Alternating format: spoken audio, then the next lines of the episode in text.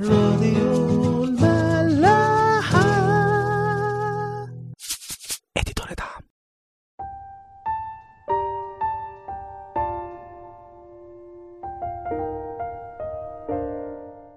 أهلا بيكم في حلقة جديدة من عيش وملح. ابتدينا آخر مرة للصح الرابع من سفر ملوك أول واتكلمنا عن التشكيل الوزاري اللي عمله سليمان وبعدين اتكلمنا عن الخير والسلام اللي كانوا عايشين فيه شعب إسرائيل في الوقت ده. وإزاي إن ربنا لما بيدينا خير كتير كده أو ما بيديناش خير كتير كده بيدينا على قدنا بيبقى دايما ليه قصد وليه هدف. هنكمل مع بعض الإصحاح ده ونشوف أكتر حال شعب إسرائيل في وقت ملك سليمان. من أول عدد 21 لحد الآخر. يقول كده وكان سليمان متسلطا على جميع الممالك من النهر إلى أرض فلسطين وإلى تخوم مصر كانوا يقدمون الهدايا ويخدمون سليمان كل أيام حياتي. قبل ما نكمل بس آه، عشان نبقى متخيلين إن وقت ملك سليمان كل الممالك اللي كانت حوالين شعب إسرائيل وكانت يمكن في وقت من الأوقات عندها مشاكل مع مملكة إسرائيل إنما في الوقت ده كلهم خضعوا لملك سليمان. وكانوا بيقدموا هدايا أو طبعا المقصود بيها جزية لسليمان عشان يحافظوا على الاتحاد ده. خلونا نكمل بقى ونشوف كان سليمان عايش إزاي؟ يقول كده وكان طعام سليمان لليوم الواحد ثلاثين كر سميذ وستين كر دقيق. كر يعني تقريبا قد الشوال كده. وعشر ثيران مسمنة وعشرين ثورا من المراعي ومائة خروف ما عدا الأيائل والظباء واليحامير اليحامير اللي هي زي الغزلان كده والإوز المسمن الوز يعني. وكم الأكل ده لما حسبوه لقوا إن هو تقريبا كان يكفي عشر تلاف شخص. فشوفوا قصر سليمان كان عظيم قد إيه وكان فيه ناس قد إيه بتشتغل وناس قد إيه بتزوره كل يوم. عشر تلاف شخص. خلونا نكمل. لأنه كان متسلطا على كل ما عبر النهر من تفسح إلى غزة. على كل ملوك عبر النهر. وكان له صلح من جميع جوانبه حواليه. وسكن يهوذا وإسرائيل آمنين. كل واحد تحت كرمته وتحت تينته. من دان إلى بئر سبع كل أيام سليمان. كلمة كل واحد تحت كرمته وتحت تينته دي تعبير معناه إن هم كلهم كانوا عايشين في أمان. لو نفتكر بس اللي كان حاصل أيام جدعون إن هم كانوا عايشين في الجبل وكانوا بياخدوا كل الغلة بتاعتهم ويطحنوها جوه الكهوف عشان خاطر ما تسرقش منهم إنما في وقت سليمان كان الناس كلها عايشة في رخاء وفي أمان ما عندهمش خوف من أي أعداء. وكان لسليمان أربعون ألف مذود لخيل مركباته. يعني في بعض التفاسير بيقولوا أربعون ألف دي أربع تلاف مزود مش أربعين ألف مزود بس في جميع الأحوال هو رقم مهول. وإثنى عشر ألف فارس. وهؤلاء الوكلاء كانوا يمطرون للملك سليمان ولكل من تقدم إلى مائدة الملك سليمان. كل واحد في شهره لم يكونوا يحتاجون إلى شيء. ده اللي كنا قلناه آخر مرة إن ال 12 وكيل اللي عينهم سليمان على المقاطعات بتاعة مملكة إسرائيل كان كل وكيل فيهم مسؤول إن هو يأكل أو يجيب أي مؤن محتاجها القصر بتاع سليمان كل شهر. 12 وكيل كل وكيل بياخد شهر. وكانوا يأتون بشعير وتبن للخيل والجياد إلى الموضع الذي يكون فيه كل واحد حسب قضائه. وأعطى الله سليمان حكمة وفهما كثيرا جدا ورحبة قلب كالرمل الذي على شاطئ البحر. وفاقت حكمة سليمان حكمة جميع بني المشرق وكل حكمة مصر. وكان أحكم من جميع الناس من إيثان الأزراحي وهيمان وكلكول ودردع بني محول ثلاثة دول ولاد واحد اسمه محول وكان صيته في جميع الأمم حواليه. واضح الناس دي كانت معروفة في الوقت ده وبالرغم من حكمتهم لا سليمان حكمته عدت كل الناس دي. وحتى حكمة مصر كلها اللي هي كانت معروفة إن هي مشهورة جدا بالحكمة. يقول وتكلم بثلاثة ألاف مثل. وكانت نشائده ألفا وخمسة. طبعا اللي مذكور عندنا في الكتاب المقدس الحاجات اللي ليها بعد روحي أو عمق روحي إنما سليمان كان ليه كلام كتير قوي سواء أمثال أو أناشيد وزي ما نشوف بعد كده كلام في العلم كمان في كل جوانب الحياة. ويقول كده وتكلم عن الأشجار من الأرز الذي في لبنان إلى الزوفة النابت في الحائط. وتكلم عن البهائم وعن الطير وعن الدبيب وعن السمك وكانوا يأتون من جميع الشعوب ليسمعوا حكمة سليمان من جميع ملوك الأرض الذين سمعوا بحكمته. يعني زي ما قلنا آخر مرة إزاي إن ربنا كان مدي شعب إسرائيل خير لا يوصف وكان مدي الملك سليمان حكمة ما جاتش ولا هيجي زيها. وكنا قلنا إزاي إن ربنا في جميع تعاملاته معانا بيبقى له قصد. وإذا كان إدى لسليمان الخير والنعمة والحكمة بالشكل ده فهو كان برضه ليه قصد مع سليمان وهنشوف الكلام ده بعد كده في الإصحاح اللي جاي. بس اللي عايزين نلاحظه في الحتة اللي فاتت دي حاجة تانية خالص وهي مذكورة في الأول. إزاي إن الخير اللي كان فيه سليمان ده كان جزء كبير جدا منه من ناس مش يهود أصلا مش من مملكة إسرائيل ناس أغراب. ويمكن في كتير من الأوقات كانوا أعداء كمان أو على الأقل الشيطان كان بيستخدمهم إن هم يعسروا شعب إسرائيل. الشعوب اللي إحنا بنتكلم عليها دي منها العمونيين والمؤابيين اللي ياما شافوا منهم مشاكل. إنما بنعمة ربنا على سليمان والحكمة اللي اداها اداله سلطان على كل الممالك دي. وبدل ما يحاربوه مش بس كانوا في صلح معاه لا ده كانوا بيقدموا له هدايا وكل أيام حياته.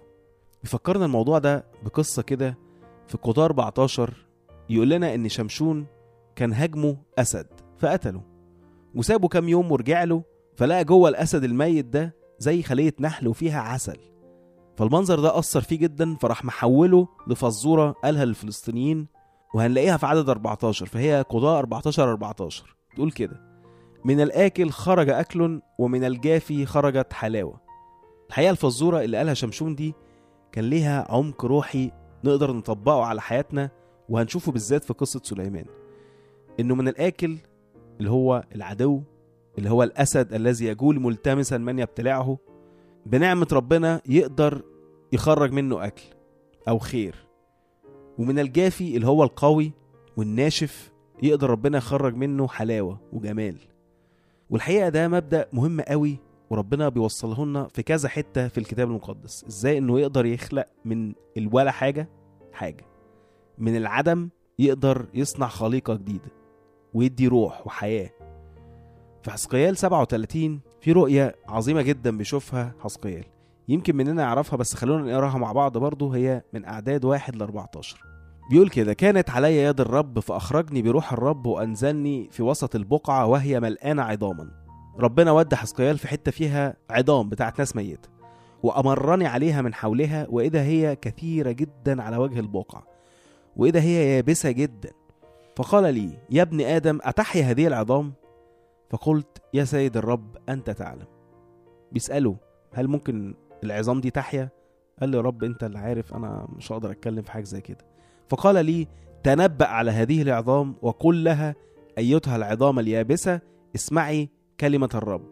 هكذا قال السيد الرب لهذه العظام ها أنا ذا أدخل فيكم روحا فتحيون وأضع عليكم عصبا وأكسيكم لحما وأبسط عليكم جلدا وأجعل فيكم روحا. فتحيون وتعلمون إني أنا الرب. فتنبأت كما أمرت وبينما أنا أتنبأ كان صوت وإذا رعش. فتقاربت العظام كل عظم إلى عظمه. تخيلين اللي بيحصل؟ ونظرت وإذا بالعصب واللحم كساها وبسط الجلد عليها من فوق وليس فيها روح. فقال لي تنبأ للروح تنبأ يا ابن آدم. وقل للروح هكذا قال السيد الرب هلم يا روح من الرياح الأربع وهب على هؤلاء القتلى ليحيوا. فتنبأت كما أمرني فدخل فيهم الروح فحيوا وقاموا على أقدامهم جيش عظيم جدا جدا. لو نفتكر في الأول كانت العظام كثيرة جدا وكانت يابسة جدا ودلوقتي بقوا جيش عظيم جدا جدا. ثم قال لي يا ابن آدم هذه العظام هي كل بيت إسرائيل ها هم يقولون يبست عظامنا وهلك رجاؤنا قد انقطعنا. لذلك تنبأ وقل لهم هكذا قال السيد الرب ها أنا ذا أفتح قبوركم وأصعدكم من قبوركم يا شعبي وآتي بكم إلى أرض إسرائيل فتعلمون إني أنا الرب عند فتح قبوركم وإصعادي إياكم من قبوركم يا شعبي. وأجعل روحي فيكم فتحيون وأجعلكم في أرضكم فتعلمون إني أنا الرب تكلمت وأفعل يقول الرب. في يوئيل اتنين هنلاقي حتة حلوة قوي برضه. ربنا بيوعد شعبه اللي اتبهدل جدا إنه ما يخافش وإنه هيديله خير كتير قوي وإنه هيعوض عليهم السنين اللي أكلها الجراد. حتة برضو ممكن يكون مننا عارفينها. من أول عدد 25 ده آخر الإصحاح.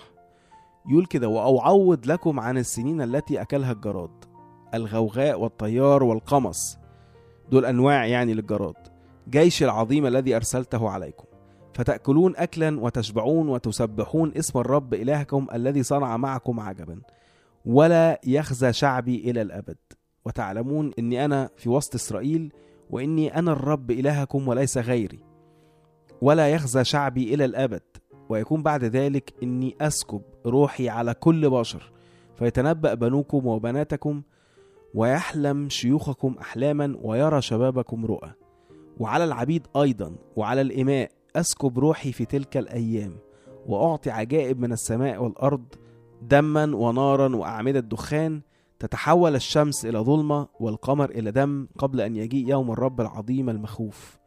ويكون أن كل من يدعو باسم الرب ينجو لأنه في جبل صهيون وفي أورشليم تكون نجاة كما قال الرب وبين الباقين من يدعوه الرب. هشوفوا برضه هنلاقي نفس الكلام نفس التحول وهنلاقي دايما حاجة مشتركة إن ربنا بيقول إني أنا الرب. يعني عشان لما نشوف التحول ده ما ينفعش ابدا ننكر ساعتها إنه ده من ربنا لأنه مفيش حد غيره يقدر يصنع التحول ده. وده غير بقى المعجزات الكتير اللي عملها المسيح كمان في العهد الجديد عشان يفهمنا نفس الفكرة من خمس خبزات يأكل خمس تلاف ومن شوية طينة يخلق عين للأعمى. ومن جسد لعازر الميت واللي شبع موت في القبر تلات أيام يدي روح ويدي حياة جديدة. يا جماعة ربنا كبير قوي. وفعلا هو قادر على حاجات عظيمة وعلى حاجات إحنا نفسنا مهما سرحنا بخيالنا مش هنتخيلها. بولس يقول كده في أفسس 23 والقادر أن يفعل فوق كل شيء أكثر جدا مما نطلب أو نفتكر بحسب القوة التي تعمل فينا. فأوعوا حد ابدا يشك في ده ولا يقف قدام أي مشكلة قدام أي حد ويقول لأ ده خلاص.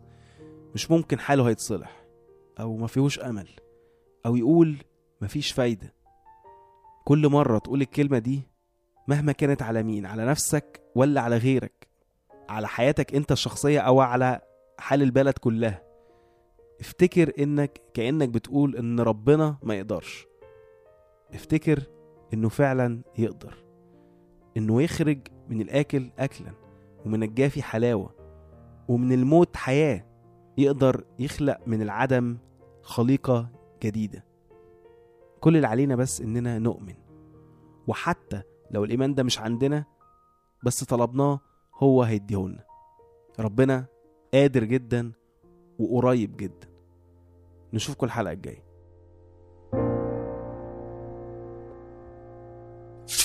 راديو ملاح.